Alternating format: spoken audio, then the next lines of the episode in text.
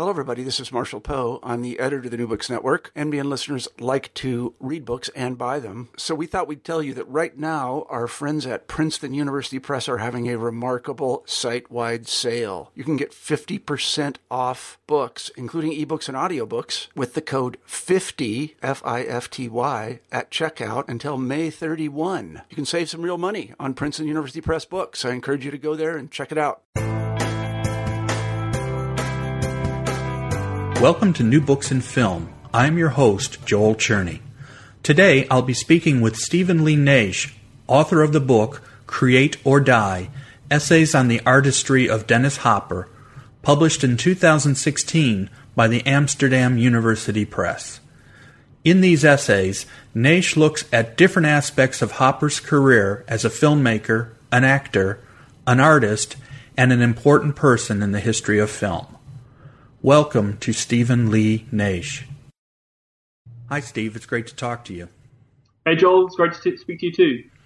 So you've got a collection of essays here. Although you've wrote them all, I mean, I'm used to. I have interviewed authors where they've been the editor of a collection of essays, but in this particular case, you actually wrote all the essays. So, uh, in a, it, while we're talking the same subject, Dennis Hopper, throughout, rather than uh, just writing a through book on it, you took the idea of coming up with specific aspects of Hopper and writing individual essays about each parts, which is I think is a very interesting and useful way to look at when you're trying to do a biographical uh, work of some sort. But let's start with some background. The podcast is obviously devoted to authors, so I always like to learn something about what leads people to specific writing projects. What are your educational and writing experiences? Yeah, thanks, Joel. Um, so um, possibly uh, a little unconventional compared to some of the authors that you may um, speak to on your podcast. I actually left school when I was um, 16, which is uh, kind of a perfectly reasonable thing to do in the UK. You can leave at 16, or at least you could, and have a career. So this was in the in the kind of late late 90s, and uh, I left with pretty much uh, not much of an education actually. Um, we have GCSEs in England, and I left with maybe two. But initially, I, I got a job when I was 16. So this was like 1996, and I got a job in a in a this independent camera shop in the uh, in the town that I grew up in, uh, which is Leicester, in England. And um, I was uh, so I was working there full time, and uh, at this point, really, I had no idea what, what cameras really did or editing software, what it was for or anything like that. And I wasn't a salesperson, so I wasn't really trying to sell this stuff. I was a, I was actually working in the dispatch department of uh, this video, uh, sorry, it's camera shop. So I was handling the goods and not really using it. But over time, I kind of drifted onto the shop floor and I would watch my colleagues kind of using this, uh, you know, demonstrating this equipment to, uh, to potential customers. And I guess uh, it must have just ab- absorbed somehow because sort of two years after work, yeah, two years of working at this camera shop, I decided that I would go back to college to uh, resit my GCSEs and to uh, try and get myself at least like a half decent education. And um, I, I decided that I would go and study media and production initially I actually just wanted to become like a music journalist or something like that. You know, I had that, that kind of, uh, that kind of ambition. Um, but when I started this, uh, this course, um, which was initially just a one year, um, basic kind of uh, introductory to like, media and communication. and actually I ended up staying for another two years because I enjoyed it so much. Um, I got really into the film making aspects of the, of the, of the course. It was a very practical course. Um, this was at Leicester College, um, and my, uh, my my tutor was uh, a guy called Matthew Pell, who's this uh, who was a really great guy and um, you know really kind of opened up film filmmaking, but also film theory as well. So um, sort of through my time there, I got actually I kind of really didn't want to be, be a music journalist anymore. I kind of wanted to be a filmmaker, and uh, I got really into this uh, you know, cameras and, and the editing software. And a, a, lot of it was, I think, through just os- osmosis of being close to, uh, to cameras and initially, um, when I was 16.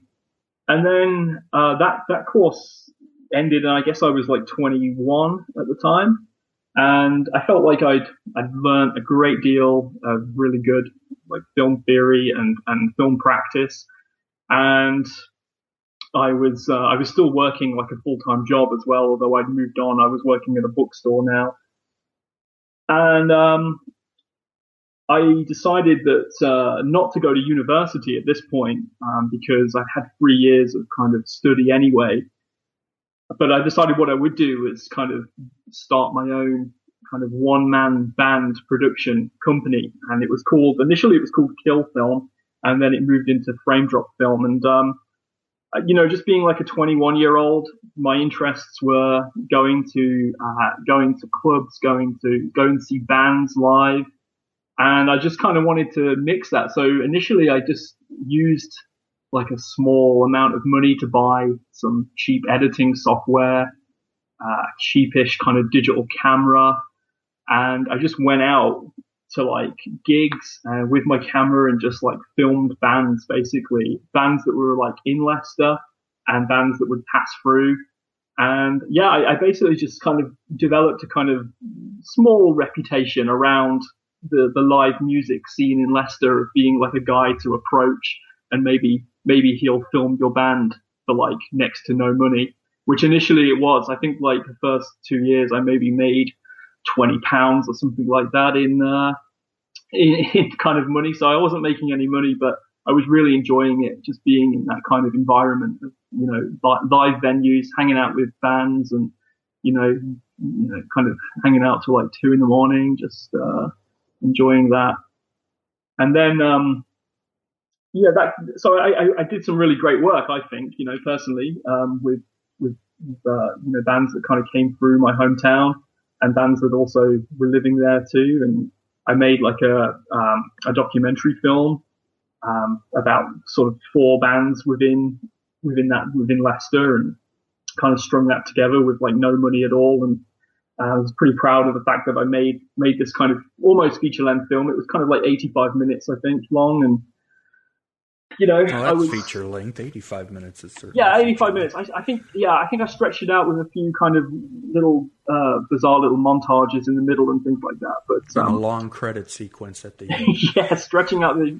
Yeah, actually, really stretching out the credit sequence quite a bit there. I think I thanked yeah, pretty much uh, everything I could think of, including like the local supermarket down the road that sold me sandwiches whenever I needed to have like a little in the boost or whatever. Well, unfortunately, you um, should have had them give you the sandwiches. Then they would have been paying for their advertising. But yeah, sounds good. sounds good. Yeah. Uh, but yeah, anyway, so that, I, I felt like I did some pretty good stuff. But, you know, I got to like the age of uh, 25, uh, 20, well, maybe 26, 27 actually. And, you know, hanging around sweaty, smoky uh, gig venues was just becoming a little bit tiring, you know. And I, you know, I'd, I'd met the girl that I was going to marry, uh, you know. So and so the idea of kind of settling down a little bit kind of came into play, and uh, hanging out till like two in the morning was just not was just not going to be feasible anymore. And you know, I, I had a full time job as well, you know, so I was getting I was getting pretty worn out. Um, so about that age, I thought, well, you know what? Now maybe maybe, it's a good time to try something different. And uh, I actually went back to university this time. So I actually studied with um, the Open University, um, which I don't know. Do you do you happen to know the Open University? What that might be?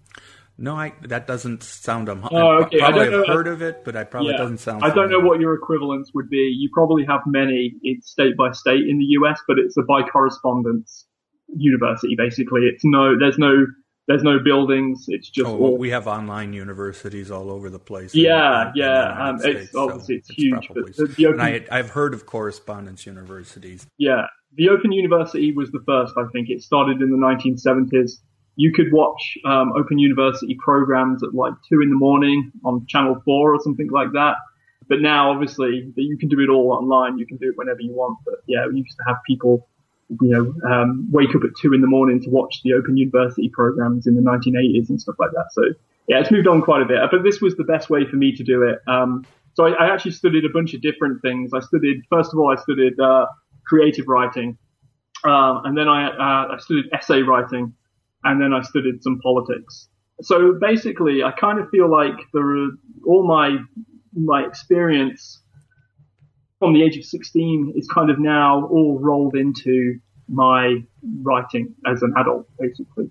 So that's kind of my my background. Yeah. It's funny you, you, when you were describing how you first learned film by uh, learning about the equipment. Yes, that is actually pretty standard. I mean, if if if you've ever heard or read about some of the probably the more well-known filmmakers of the present day, or some of the what we would now consider to be the giants like Spielberg and and Lucas and and even Coppola, yeah. they spent a large amount of their early, especially Spielberg and and and Lucas, they talk about they were just fooling around with eight millimeter cameras as they were kids, and they started to learn the technology materials first, yeah. and then they started to learn storytelling as they went forward. So it's it's not that strange of a way to do it. And of course, you then and then they ended up going to schools. So your career path, so to speak, is is is quite normal it seems for modern filmmakers these days so it's it's not a yeah, complete surprise that's, yeah that is very true actually unfortunately um you know my film career well. is, is a sideline with my actual career in as a bookseller and now as a library assistant so no. I, I, I earned a living doing other things that I still enjoy because obviously I'm, I'm big on um you know on books but mm. uh yeah, there was not much opportunity to earn a lot of money. But yeah, you're absolutely right. That that is a, that's a really good point mate. Yeah. Um, the so, other yeah. good the other good thing is that uh, nowadays you don't have to that you have it better than them in the sense that as you just pointed out you don't have to spend huge amounts of money on equipment and even oh. editing you you can use the same editing software that uh, if you have the right equipment that they use to make feature length film you know the the, the full studios do so yeah it, it is a positive. You grew. I think you were coming up at the perfect time as far as both education and uh, the technology part. Yeah, I think I think you're right. I mean, um, working for the, the video store, uh, sorry, not video store, the, the camera store uh, back in Leicester. It wasn't like my first exposure to, uh, to video cameras. My dad had like the super VHS cameras that were right, big in the 98 and, and literally big as well. Like they were unmanageable. And so I remember him kind of on our holidays slugging this uh, huge thing around his neck and, uh, you know, just being completely impractical. But by the time I was here, we, we were just getting into digital cameras and they were getting pretty palm sized and small. So yeah, it was, it was a decent time for sure. So what Okay, obviously this book is Dennis Hopper is about Dennis Hopper. Have you written anything else prior to this about uh, any place else, or is this your first published work? Um, I have a collection of essays published um, um, in 2014 called uh, USA, uh, which was published by Zero Books, which are uh, they're a kind of uh, small independent uh, radical press, and um, I, I went with them for this for that first book, and um, so yeah, that that's been out for a couple of years, and then throughout sort of from sort of 2013 onwards, I've been writing, um, you know, kind of film film politics, cultural essays, articles, and you know, just since then, like clocking up quite a few by now, I think. Mm-hmm. Yeah. So this is my second book. Yeah. That's good.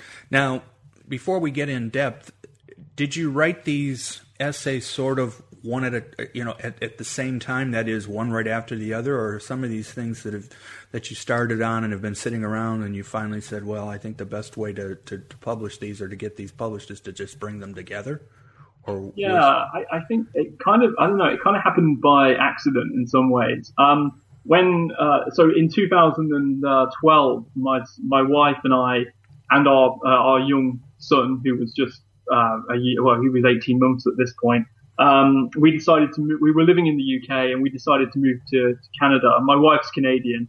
Um, so anyway, it made, it made moving pretty quick, uh, pretty easy. But, um, we, uh, you know, uh, the, the situation in the UK at that time was, uh, wasn't so great. You know, she'd lost her job. I was losing mine.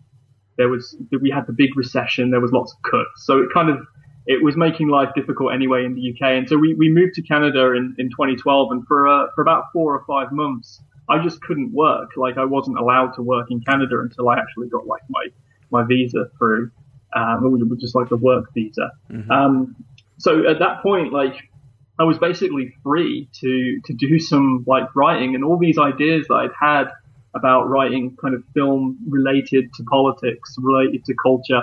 Just sort of like was finally I had a bit of time to just sort of sit down and do it.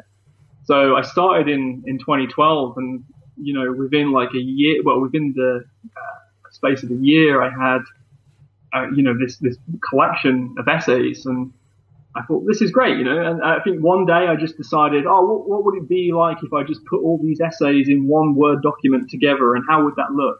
And you know, I was just surprised that there was kind of like almost like a running narrative throughout these uh, throughout these essays. And um, I so yeah, I submitted it to a to a publisher, and they well to Zero Books, and they kind of went with it. And I was just like, this is you know this was this was fantastic. It was I mean I think it was a little bit of a stroke of luck, but you know, I was really happy because Zero, um, being a bookseller in the UK as well, I'd come across Zero Books a, a few times and, uh, uh, you know, I was always really interested in their work. So, yeah, so that's kind of how, yeah, that's how the, the first one came about, really. It was just by mistake.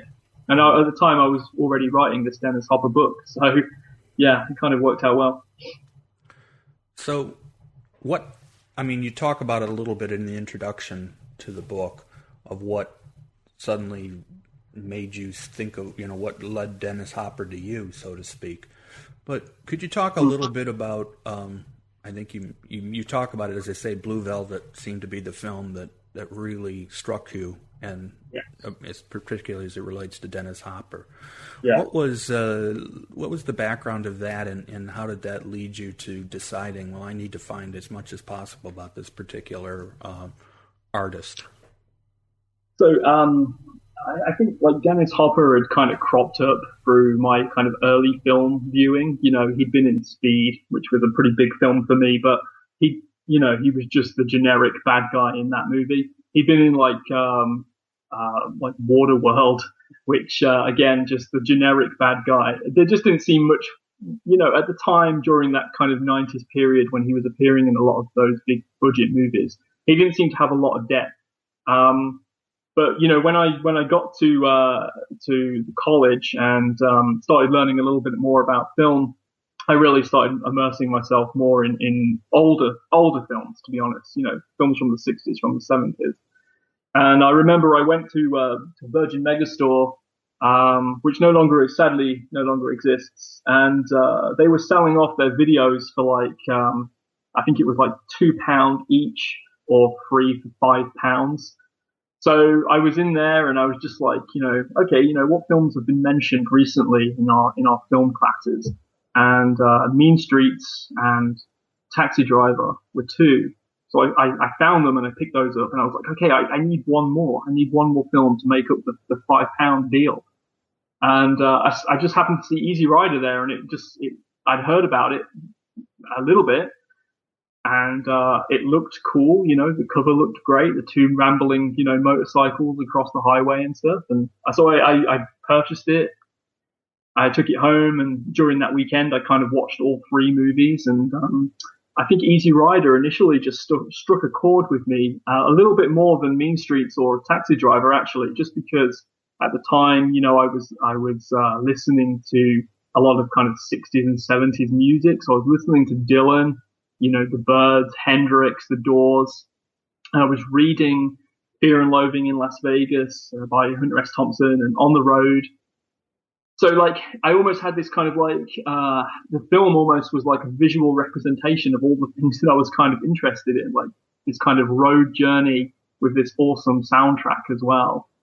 So, uh, Easy Rider just kind of struck me. And then, you know, it came up directed by Dennis Hopper and starring Dennis Hopper. But even then, like, I was pretty amazed that kind of this guy, the guy from Speed, directed this movie back in the 60s, and I was you know, pretty amazed by that. But um, to be fair, like it was still his co-star Peter Fonda was still like the coolest thing in that movie, and uh, for a while, it, if, if things had, maybe if I hadn't seen Blue Velvet, maybe I would have wrote the book, uh, Create or Die Essays on the Artistry of Peter Fonda. I don't know, because for a little while there, I was really into Peter Fonda. Um, but yeah, I, I, don't know. Like, I, I happen to just be watching. A few years later, I happened to just be watching TV. It's like Channel Four, which is the UK channel, which has like a bit more kind of edgy films and TV programs. And um, Blue Velvet came on, I'd seen like a few David Lynch movies, like Lost Highway and Dune, but Blue Velvet had kind of passed me by. But again, it was a movie that I kind of heard about from film magazines, from film class, and things like that. So I thought, okay, you know what? I'll watch this. It, it was late at night. I, I drank like half a bottle of wine anyway. I thought, I can stay up and watch this. This will be a this will be a thing. Um, and uh, I, you know, I was watching it thinking this is this is kind of a nice, you know, woozy kind of film. You know, it's a kind of noir, um, kind of gentle. But then Frank Booth, Dennis Hopper comes, makes his entrance into the film, and things kind of get pretty nasty from there.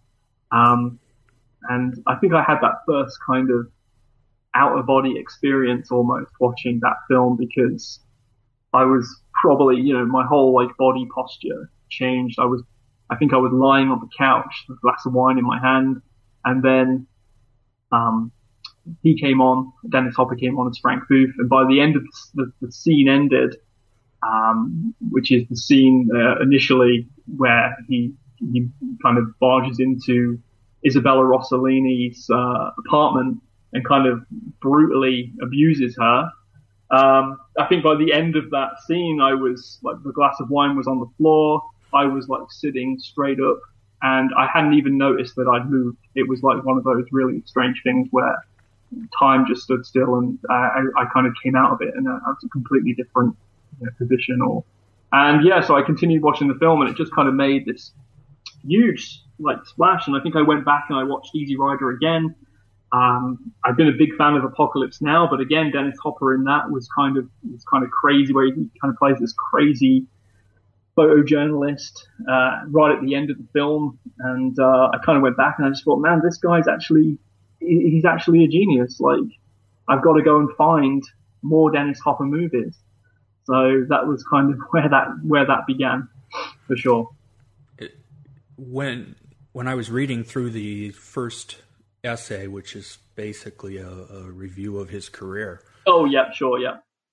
Reading through that, and I think if anybody reads the book and reads that chapter, they're going to say, he was in that? Oh, that's right, he was in that. And you, like you say, Apocalypse Now, I remember that he's in there, and I, you know, as soon as I read Dennis Hopper, Apocalypse, I, I did the same thing. I said, "You're right, he was in that," because yeah. for, for, one yeah. thing, that movie's got so much going for it as it is that to you know, I don't always yeah. remember who. No, it's got a bunch. It, but so many cameos. Yeah, remembering that Hopper was in it at the end. It Was, oh yeah, you're right.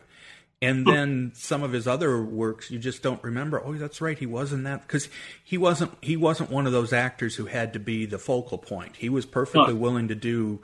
He he would do a movie like Blue Velvet, but then he was perfectly happy to do a smaller role in other kinds of films just because he felt you know, if he felt that was a good role for him, and if particularly if uh, directors wanted him, and I'm sure that had a lot to do with it as well. He had, he, he, obviously by the time of Apocalypse Now and even later, he had a good reputation for what he could do, and and I think that's one of the reasons why he sometimes pops up, and you say, oh, that's right, he was in that movie. Yeah, definitely. There's there's a there's a whole bunch of actors similar to that um, but yeah, he just kind of jumps out a little bit more. I, I, I remember watching Apocalypse Now um, when I was maybe like 16 or 17 and having no idea um, that who Colonel Kurtz was, you know, who Marlon Brando was, who Dennis Hopper was. I just kind of remember watching that movie. And then when he turns up, I thought, is that Colonel Kurtz? Because if that's Colonel Kurtz, this is this is really the most messed up movie, you know. But then you know it's revealed, and then you know Marlon Brando is Colonel Kurtz. But I remember just feeling like, man, I'm disappointed that uh, that that guy is not Colonel Kurtz. well, yeah, well, that's unfortunate. The one thing that most people, especially when it first came out, and I don't, I don't know if it's changed. I haven't gone back lately and what read anything up to you know more current about Apocalypse Now most people said that until you know the movie was absolutely spectacular until they finally got to to to to, the, to where Kurtz was, and that's when things got crazy. And yeah. So maybe it made sense that Dennis Hopper showed up at that moment. I think so. Yeah, it does, it does make sense for sure. Yeah. So as I say, you, you, your book is in it's a series of essays um, with an introduction to the whole set, plus then your first essay is a review of his career. Um, yes. And then you devote other chapters on other essays either to general topics or to specific films. Yes. So let's talk a little bit about, uh, you know, the overview, as I've already mentioned, was a very good way of, of learning, for especially for people who may have heard of Dennis Hopper or, like you say, may have seen a film or two that he was in, and then you suddenly get an overview of what he's done. Mm-hmm. Uh, you talk about uh, in that first chapter then a number of his films and, and, and also more importantly the, the the arc of his career because obviously for a variety of reasons he definitely had a reputation and even though he had successes he also had a number of failures and probably the most jarring example of that was the last movie which yeah. um, you had a lot of good things to say about it but obviously at the time it did not go over very well.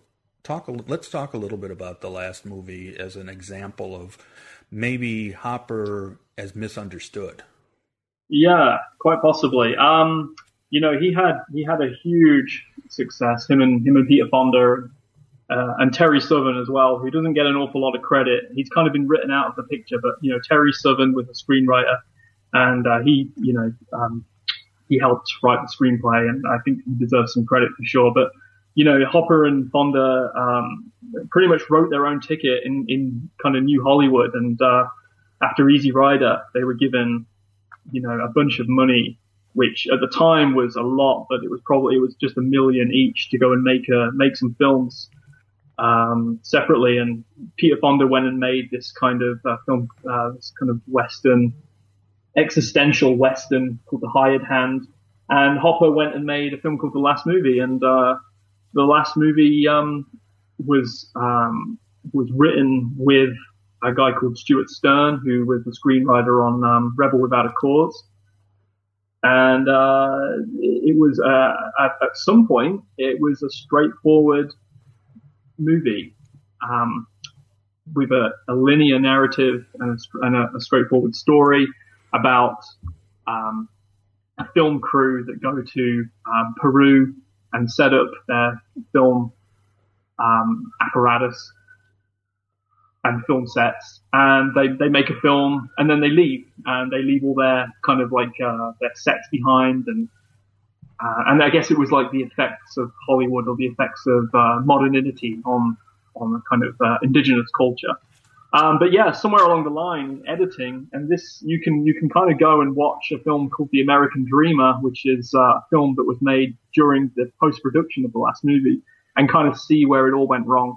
Um, the film is great. Like actually, I think it's a real like uh, monumental piece of uh, uh, from that time. Um, but you know, I can understand the audience is kind of loving Easy Rider and, and the films coming out at that time would just been like so confused by this the, the, movie that eventually became the last movie because it's a disjointed narrative, um, completely non-linear. Um, but then there's also these you know bizarre performances um, from Hopper, from the other members of the cast. Um, it's a pretty jarring kind of soundtrack as well. Uh, but yeah, if you look at the uh, American Dreamer, the documentary that was made during the post production of, of, that film, you can see where where Hopper was was so distracted. You know, he's he's he's lost it on drugs and drink. Um, he's got his like bunch of uh, hangers on that are just like uh, you know hanging on to him and uh, kind of distracting him. He's got his groupies. Um, it's a pretty like uh, yeah, it's it's it's a pretty dark film to kind of watch. Um, but you can see where the last movie went wrong. Um, but I think within time, um, it was it was ahead of its time uh, in some respects. So um, I, I, think that it's today, and I think it's going to be viewed today as an actually a really uh, really good movie in, in some respects. But uh, it's an art movie. It's an artistic movie. Right. Unfortunately, there are a number of examples of people who made a splash with an initial um, film or an initial performance who were then signed up to say, here, have some money and keep going. Yeah. And while some of them were very successful with their next, then there's also the examples of where it didn't go the way that I think the people who were financing them exactly them to go. And I think it was the finance the finances of that movie that uh, that really did pull it because you know I mean it did win an award at Venice. You know Hopper was always saying that about the last movie that it, it won the Venice Film Festival award. Um, I think for best director. I'm not 100 percent sure. I'll have to go back and check. But you know, so it was uh, well received critically, uh, at least artistically critically well received. But I think by the general film critics of, of that time, they were just confused by it. Um, but yeah, you're right. There's, there has been tons of examples, but I don't think it, it didn't need to be that way in some respects, but it, it did turn out that way. And uh, I think, um, you know, Hopper is to blame for that a little bit as well, you know, because he was uh, he was pretty wild in the in that decade. You know, the seventies were pretty uh, were pretty wild decade for him. So yeah.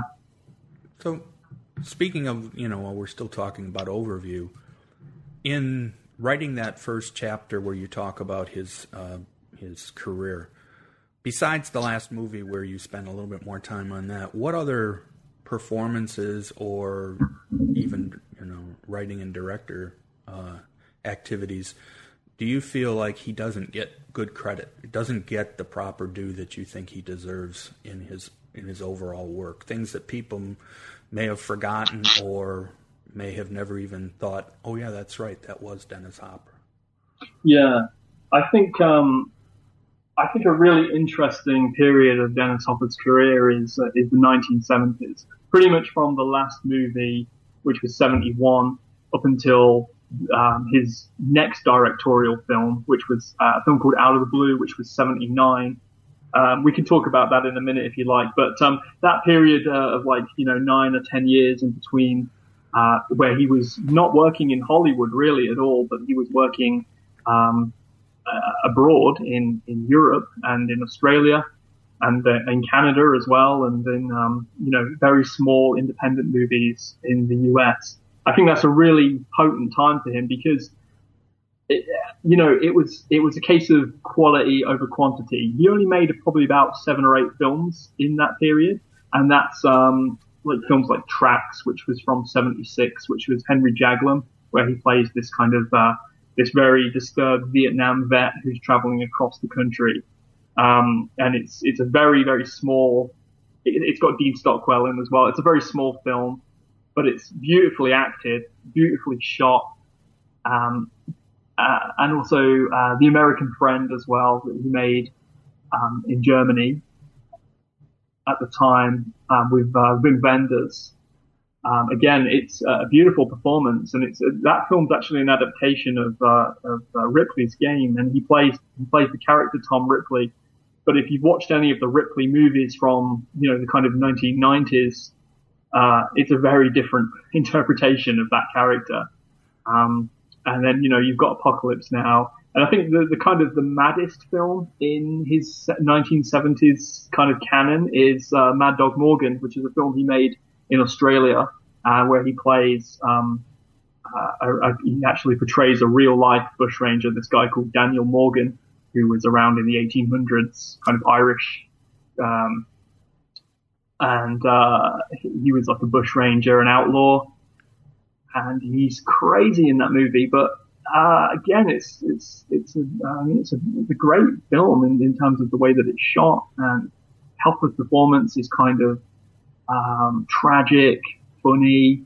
Um, so yeah, I don't know. I, I feel like the 70s is a period of time that he's not going to get much credit for because there wasn't a lot of movies made and a lot of them were under the radar. I mean, I think the biggest movie from that period is Apocalypse Now.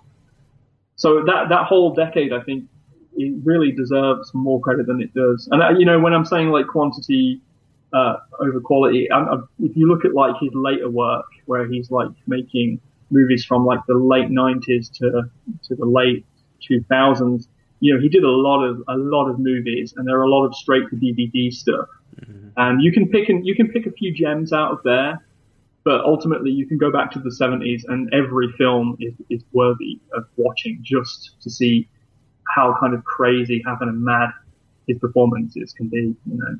So yeah, the 70s I think deserves a, a you know a real good. Uh, I think people should really watch those movies from that period. I think part of the other issue, especially during that period, is if he was making a lot of films overseas, Those mm-hmm. were virtually impossible to see back then. I mean, one of the things I think people who maybe are younger don't know or don't think about it is that if you grew up at the right time, being able to see some of these films were probably almost impossible because if if you if they didn't show them up in a theater, you weren't going to see it. Yeah, exactly. Yeah, so it was really down to the uh, yeah the art the art house cinemas to show those movies, which were virtually impossible to get hold of. I think The American Friend was a well received movie, but I don't really know how well it was received in the states. And Mad Dog Morgan wouldn't have even been on the radar of any uh, place in, in the US at the time, so that would have gone completely unseen. Probably pretty big in, in Australia though, because Matt, uh, Daniel Morgan was is kind of a legend, kind of like um, yeah, you know, so yeah. But at least nowadays, a lot of these films can be seen, and that does help when when you're writing a book like yours, which you know is devoted to one person. Yeah. Um, not being, you know, if if I, for example, when I was younger, I remember reading a book about Frank Capra, and I loved the book, and it was a great book and everything. But I said to myself, I've never seen any of these films because mm-hmm. you know in pre-video you couldn't unless they happened to show up on TV. And of course, yeah. that was before cable for a lot of in a lot of ways for me because I'm a little bit older than you, and so it was almost impossible to see some of these films. And yet you read about it and you want to see them. I mean, simple things yeah. like those kind of issues. Seeing Citizen Kane for the first time. Oh, nowadays, it's piece of cake to see these films. And you, the best you could hope for was a film class. And I did remember taking a film class in my undergraduate program where I actually saw films that I finally got a chance to see films, and it was on a you know 16 millimeter projector because that was the only way they could show them. Yeah, definitely. And uh, you know, if anyone's interested, I've found the last movie uh, on YouTube. You can watch it on YouTube. it's all there probably shouldn't say that. They'll probably get taken down now, but uh, yeah, it's there and uh, it can be seen there for sure in, in pretty good quality too. So you can do a whole search like that. So let's talk a little bit about some of the other chapters specifically before you know instead of specific films. Now let's talk a little bit about some of your your generalized topics, particularly the first one after the introduction. You know, after your the overview, and that's Dennis Hopper and music. And you definitely presented it right at the beginning with Easy Rider. Easy Rider definitely has an is an example of an early film that made the most of a rock soundtrack where nowadays those kind of not not the same way anymore obviously but it's just a given that mm-hmm. uh, you know a movie's going to have different performers doing different songs now of course and so but clearly Hopper was one of the first to consider the importance of using rock as a uh, as a soundtrack. And so what? And he clearly picked the right. Like you, you even gave a little bit of a background earlier. The some of the music that was used in that film and the artists, and it definitely presented a, a, a new way of looking at the music. So what led what what what was Hopper's thinking as far as trying to bring in music from you know popular music as opposed to old style soundtracks. So I mean, uh, you know, my my thoughts on this really are that uh, he was he was placing cultural signposts within within his directorial films, um, and you know, um, so when you look at Easy Rider, you know that you're watching a film from the 1960s because of the soundtrack. You know, you can instantly recognize those 60s songs. And I think he did the same thing with uh, another film uh, that he made after the last movie, but maybe seven or eight years later, um, called Out of the Blue, uh, where he actually, you know, uh, Out of the Blue is an interesting film because he he just he just got a role in that movie. It was a Canadian production, and he was uh, cast as the father in this um, kind of melodramatic TV movie. And uh, and then he, the director of that film, walked off set uh, two weeks into production, and Hopper took it over and kind of wrote this, uh, rewrote the script, recast a few things, and was given, you know, was, was given the opportunity as long as he could bring it in on time uh, and under budget. Um, and, and, so he, he got that role, and he, I think, you know, at that time there was a, you know, the, the punk scene was kicking off in the US and the UK, and uh, he put this punk rock element into that film. Um, you know, at a time when that was really the music that people were listening to, or at least a certain amount of people were listening to that. Uh, he, he kind of made that film a very a kind of real punk rock film. And I think it's quite influential in that way. And then when you look at Colors, which was a film he made in '86, um, which was about um, the gangs in um, in Los Angeles, uh, again he he put this uh, hip hop soundtrack in it because it represented it represented the characters basically. And I think that's another thing too. You know, it's the same thing with uh, with Out of the Blue. It, the punk music in Out of the Blue represents the kind of the punkishness of the of the characters and the the kind of 60s music, the the hippie soundtracks and things like that are really kind of uh, soundtracking, you know, their uh, uh, you know the characters of that film too. So I think that was, I mean, you know, I, I I think that's kind of what he was doing. You know, is just making his work really current and really recognizable as being from a certain era and that's where easy. I mean, I think most people who think about Easy Rider, of course, there probably aren't a lot of people think about it regularly these days, but no question during the time period, it was the soundtrack that many people will remember because they just weren't used to that kind of a soundtrack when that film came out. Yeah, still definitely. wasn't being, yeah. you know, that was unusual, and and now, like yeah. I said before, nowadays it's just normal, but back then it wasn't normal. It was very unusual.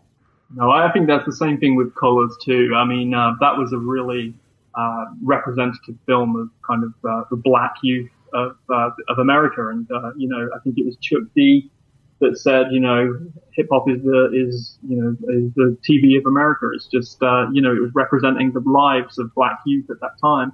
So to really kind of add that soundtrack um, was unheard of. Really, you know, there was no there was no hip hop in mainstream uh, not really hitting the mainstream. And I think that the, the soundtrack record was actually, uh, you know, one of the, the biggest selling albums of that year. And it kind of brought hip hop to uh, more national attention, I think. So, yeah. Yeah, there were a couple of filmmakers, but, you know, I'm thinking also of, um, um you know, do the right thing and some other yeah, similar yeah, sure. films. But you're yeah. right; he would have been in that same period, so it's definitely yes. no question that. It, yeah, it really did hit more of the mainstream in the late '80s. But I think Hopper's film, uh, you know, really did um, really did a lot for, for putting hip hop in the mainstream there. One of the other chapters talks about the movie White Star, and I wanted to talk about this since it's probably one of the only chapters where you devoted it just to basically one film. Some of the other chapters talk about multiple films. And the chapter White Light, White Heat, actor and character collide in White Star. What was it about White Star that led you to decide, well, this is a film I think deserves a chapter all by itself? Um, so, if, if, you don't mind, I'll just actually just do a little history of uh, where this book began because uh, um, when I started this project, which was like back in uh, 20, uh, 2010, actually, I started writing this book. Um, I really wanted to write uh, a very kind of uh, pop culture um, book on on on sort of 10 underappreciated Dennis Hopper movies. That was the that was the mission statement of this book initially. And uh, I, I, was searching Amazon um, for copies of films which I'd never really heard of, and I, I remember I, just, I brought like a bunch. And um, White Star was amongst them, and it was actually the one of the most expensive films to actually get off Amazon. Usually they were just like a couple of pence to uh, to get the film, and the postage cost more for, for Amazon to send it to me. Um, but White Star was on there, and it was I think it was like nearly 20, 20 pounds or something like that. That's, that's quite a lot of money from Amazon. And, and anyway, I got that film, and I, I watched you know a bunch of these sort of straight to DVD movies, and I was really inspired by this book that was uh, that was published at the time called Seagalogy, which was about um, uh, the films of Steven Seagal. so, and um, that that was quite a genius book in a way because it took Steven Seagal's pretty like awful movies and kind of made a case for them uh, to, of actually being like amazing. Um, it wasn't that convincing, but the book itself kind of inspired me to sort of write this book on Dennis Hopper, where it was kind of taking a kind of jokey look at some of his uh, films.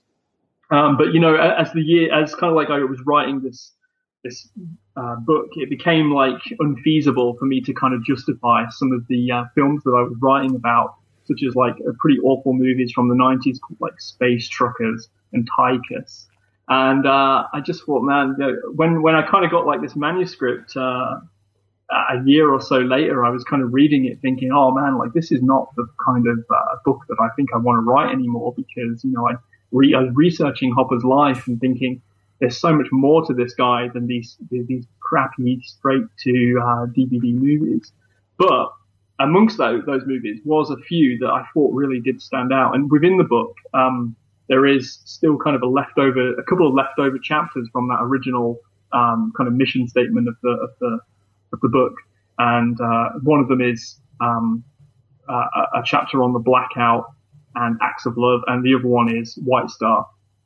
And White Star, just I don't know, it was a film. It's, it's White Star is a film from uh, it's a German film from 1984, kind of the last one of the last films that Dennis Hopper made while being kind of exiled from Hollywood. He would he'd come back a couple of years later with in 1986 with Blue Velvet and Hoosiers and River's Edge. Um, but White Star, I think, represents a really dark time in Hopper's career, and you can really tell that in the performance because it is a pretty intense, uh, intense performance in that it, it isn't a performance at all. It's, he's not really acting in that movie. He is just being himself in that movie and it's a pretty wild, and you know, um, it, it's a wild take because you can tell that he's kind of messed, you know, he's on drugs. He's definitely drinking. Um, I think he, I think he said in an interview um, a couple of years before he died that you know the worst movie that he made was White Star, and it took him a lot of drugs to get through that. But you know what? I disagree with him. I think it's actually a really great film. Um, again, it's it's kind of similar to uh, to Out of the Blue in that it kind of has like a kind of punk rock element to it.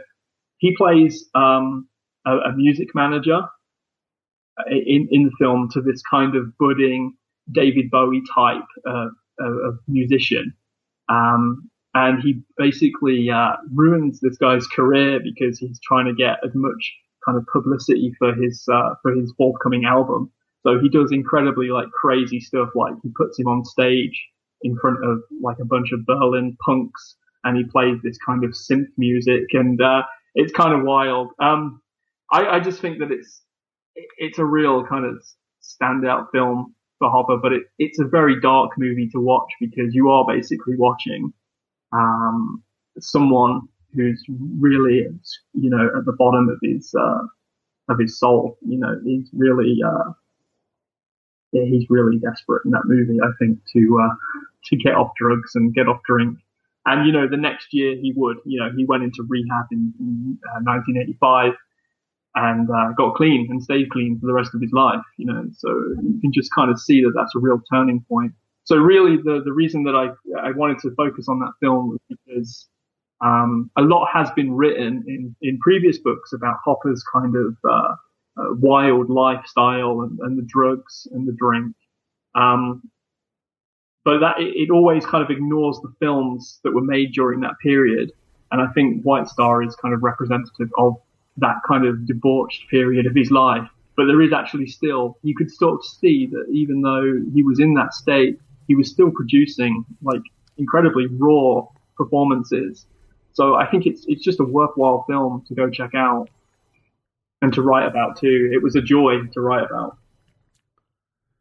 So, in doing the research for this book, so to speak, which means watching all the films that you watched over time, and I, I lost track a little bit. When was when did you see the first Dennis Hopper film? I, I don't remember if you said specifically. I'm just trying to get a time period as to how long between when you first became aware of Dennis Hopper and, and the ending of the book. I don't know what time period that is. well, I, I, don't know if you if you if you take in things like uh, like Speed then uh, the first one, right? You mentioned. Yeah, I mean, probably. You know, I mean, I, I was, you know, uh, when I was a young teenager, Speed was a was a huge film for me because right. it was a proper great action movie, and you know, Keanu Reeves was was, was cool in that movie. I'm a big fan of, big, of, of Point Break as well. That's another kind of kind of guilty pleasure of mine. But um, And of course, that film also was probably one of the breakout roles for Sandra Bullock too. So it was a very interesting film for what it did for careers. Uh, exactly. No, it is a very interesting. It is a very interesting movie. But at the time, it was pure,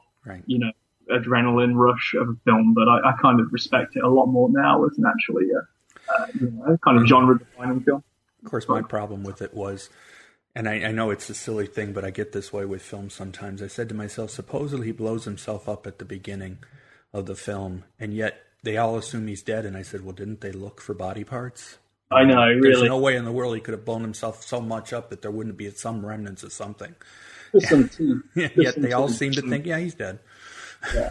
Yeah. So yeah, I, I know. But that's not Dennis Hopper's fault. He didn't write the film. So, no, but I guess my original question, where I was heading for, is what's what kind of surprises have you have you found over the years in in viewing Dennis Hopper, both as a, a filmmaker and as an actor?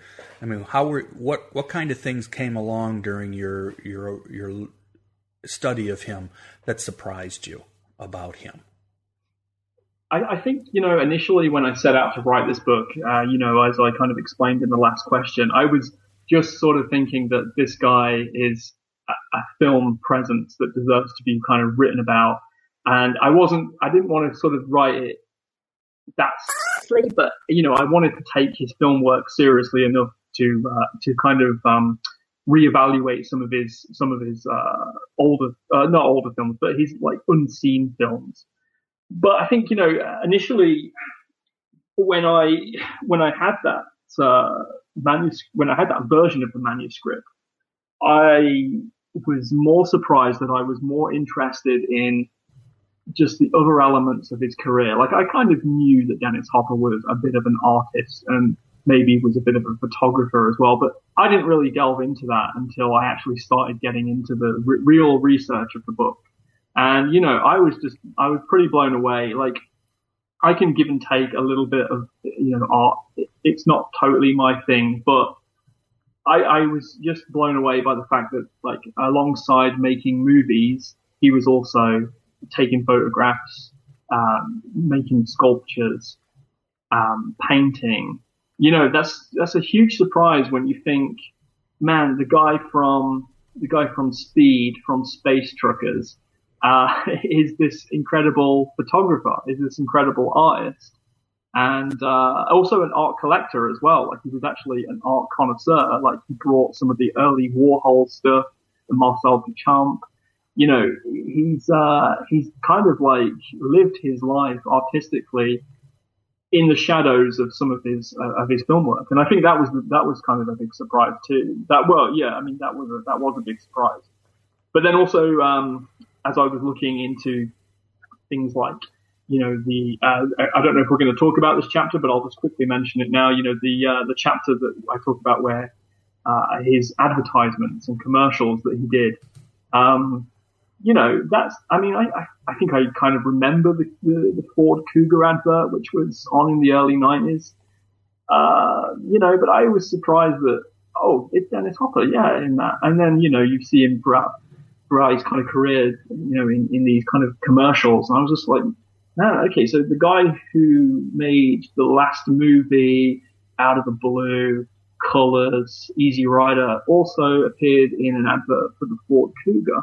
Okay, that's really interesting because that's kind of like a, you know, the blurring of high culture and low culture. And he seemed to surf that pretty easily, like go back and forth between the two. I, I think that's just incredible. Well, there are a number of actors who do television commercials. They just choose not to do American television commercials to sort of hide that they're doing television commercials. Absolutely, yeah, yeah. Nicolas Cage, I think, is a great example of that. He's he's uh, been in some crazy uh, Japanese uh, television adverts, and uh, yeah, you wouldn't really know unless unless uh, you know if YouTube didn't exist, we'd never know this. Because that's the film that uh, Bill Murray did with Scarlett Johansson, and unfortunately, it's Yeah. I mean, that was the whole premise of why he was in Japan because he was there to do. Two million dollars, yeah. He's doing. He's getting paid a lot of money to do some television commercials Yeah. that would never be seen any. And he's well known in the United States, but Yeah. you of course can't do television commercials in the United States. And Yeah. I think you're right. That's where Hopper decided that he wanted to do something because he wanted to do it. I mean, I Yeah. still remember when he showed up in 24, this the first season of 24. At the end, towards the end, he suddenly showed up as the becoming the overall bad guy of the first season, and it was t- total shock because that was before obviously the kind of information gets out. You know, casting it's pretty obvious anymore who's going to be where, but it was a big surprise when he showed up and he made a definite splash for those few episodes he was on. That oh my goodness, that's Dennis Hopper. Yeah. on television. Uh, yeah, exactly. Yeah, and he, he did do a bunch of TV um, in the later part of his career because he also did Crash as well. Um, yeah, so it was a bit of a kind of a surprise, but um, yeah, that's great. Yeah. So overall, then you, you obviously devoted a lot of time not only writing but obviously the background. And people who don't write don't understand that the writing part is often the quickest part of the whole project. It's getting you know fiction's one thing, but nonfiction you you the amount of research you have to do and the amount of information. What kind of source were you able to mostly do this based on viewing films, or did you have to do some extra research? I mean, you indicate you work in a library, and so so it's not a surprise that you might be able to do some research. But what kind of other research did you have to do for this book? Yeah, well, I mean, again, like initially, uh, the research was just watching movies, but as um, I kind of tried to fill in some of the gaps, um, you know, I, I looked back at some Hopper biographies that were published in the 1980s. Um, and then uh, when he died in uh, 2011, actually, sorry, no, uh, I don't think he died in 2011. He died in um, 2009. Uh, yeah, 2009 um, there was a bit of a change in perspective of, of, of what Hopper, uh, who Hopper was, and um, uh, you know he was still regarded as an actor, but all of a sudden there was a lot of talk about his his artistic artistic work, so his artwork and his photography, and uh, you know at that time there was all of a sudden uh, you know a bunch of monographs that were published featuring a lot of his uh, photography work. There's this, you know, there's a couple of actually really beautiful books that are published by Taschen, um, which are, you know, just incredible documents of the 1960s. Um, and then, then there was also exhibitions of his work, uh, initially in, in France and then in Australia and then in the US. And, uh, so yeah, like all of a sudden there was, uh, there was a lot more, um, kind of work out there based on, you know, uh, on his art, art, artwork and uh, on his life. That kind of um, that, that kind of shied away from his life as a as a kind of you know his more debauched aspects of his life, the drink and the drugs and things like that. So that was pretty refreshing to get away from that and to kind of read up some stuff on that. So yeah, you know, I initially um, uh, I, I, got hold of those books and uh, would kind of immerse myself in those. And then, you know, the internet is great because pretty much any interview he ever did um, is on YouTube uh, or in or in print online. So that was pretty good. I could always sort of dip into any of his uh, interviews. Um, when it came to writing things about like the music uh, chapter, again, I kind of went back to uh, how it was at the beginning of the book and, you know, kind of immersed myself in some of the music that was coming out at that time and uh, uh, sorry, the music that was in his in, in, his films and some of the music videos that he appeared in, and he even actually appeared on some people's songs as well. So yeah, that was kind of a fun chapter to kind of get into. So obviously, you've devoted a lot of time to Dennis Hopper, and, and you've developed a pretty good, uh, or you know, a very good overview and, and specifics in this particular book. What other writing pro- do you have? Other writing projects going on, or, or are, you, are, you, going to continue to write about film, or, or, are you writing about different things now? Um, yeah, I, am thinking, um, you know, I, I, will kind of expand uh, away from film a little bit, but I've still got, um, you know, film projects, uh, writing projects on the go at the moment. Um, so uh, as it stands at the minute, um, film is just kind of where it's at. I think the the beauty of uh, a film is that you you can use it as a, a portal uh, to look at other aspects of, uh, of you know our our society, our culture, and I think that's the interesting thing. Film is just an easy way in to look at different things. Um, so actually, you know, I've got, um, I have a book, another book coming out next year, um, again with zero books, um, that's all, about dirty dancing. So that'll be fun. Yeah, it's slightly different from writing about Dennis Hopper, but definitely. But I slightly different, yeah. Well, you know, um, you know that that that particular film, Dirty Dancing, has kind of haunted me throughout my entire life. You know, it's one of those films that I was introduced to when you know at a, at a very young age, probably by my sister, and then you know subsequently, you know, girlfriends. Uh, uh, you know, you, you have to do that as a male, right? You've got to sit down and watch those kind of films with your with your girlfriend or your wife. But Dirty Dancing has, uh, you know, over the years has just kind of opened up to me a little bit more. There's a lot going on in that film, so maybe maybe one, you know, when it's out next year, maybe I can speak to you about that as well. And that would be great because, as I say, I think you're absolutely right, and it's one of the things in every virtually every person I've talked to in my interviews when we talk about either a filmmaker or a film. Film probably more than any other, I think more than any other genre of art. Uh, most mirrors society.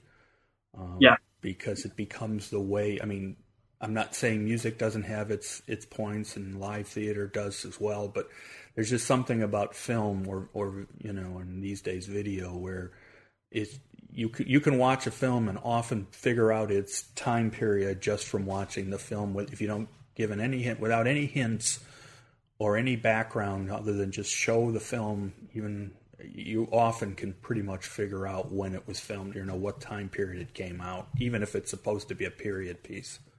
Absolutely. Yeah, you're absolutely right. Yeah, totally agree. Well, I really enjoyed talking to you about this book, and I hope people, I definitely think people need to not only reach out and read the book, but just as importantly, take a chance, take a second to more than a second. Take some time to, to revisit Dennis Hopper and don't just remember him for the most obvious performances. Mm-hmm. Go back and try to find some of the more unusual choices he made and, and some of those films that you believe in particular he deserves to be remembered for just as much as, as the the other ones. Yeah, absolutely. You know, he, he's really being revisited, I think, as a as a photographer and artist um, in the last sort of five years, you know, since his death. And, uh, yeah, you know, he's had countless, you know, exhibitions of his work and, uh, count, I mean, you know, five or six monographs published in the last, uh, five years too of his work, of his artwork. But, you know, there is a, a great deal of artistic work within his films as well, which I think, you know, uh, it shouldn't be forgotten and that should definitely be revisited for sure. So, yeah. Well, I enjoyed talking to you, and like I said before, hopefully when your next book comes out, you'll keep me in mind and we'll do another interview. We'll talk about dirty dancing. Absolutely. That sounds great, Joel. Thanks a lot. Yeah, take care now. Thank you. I hope you enjoyed my talk with Steve and that you reach out to better understand why Hopper was such a great film artist. This is Joel Cherney, and I will be back soon with more new books in film.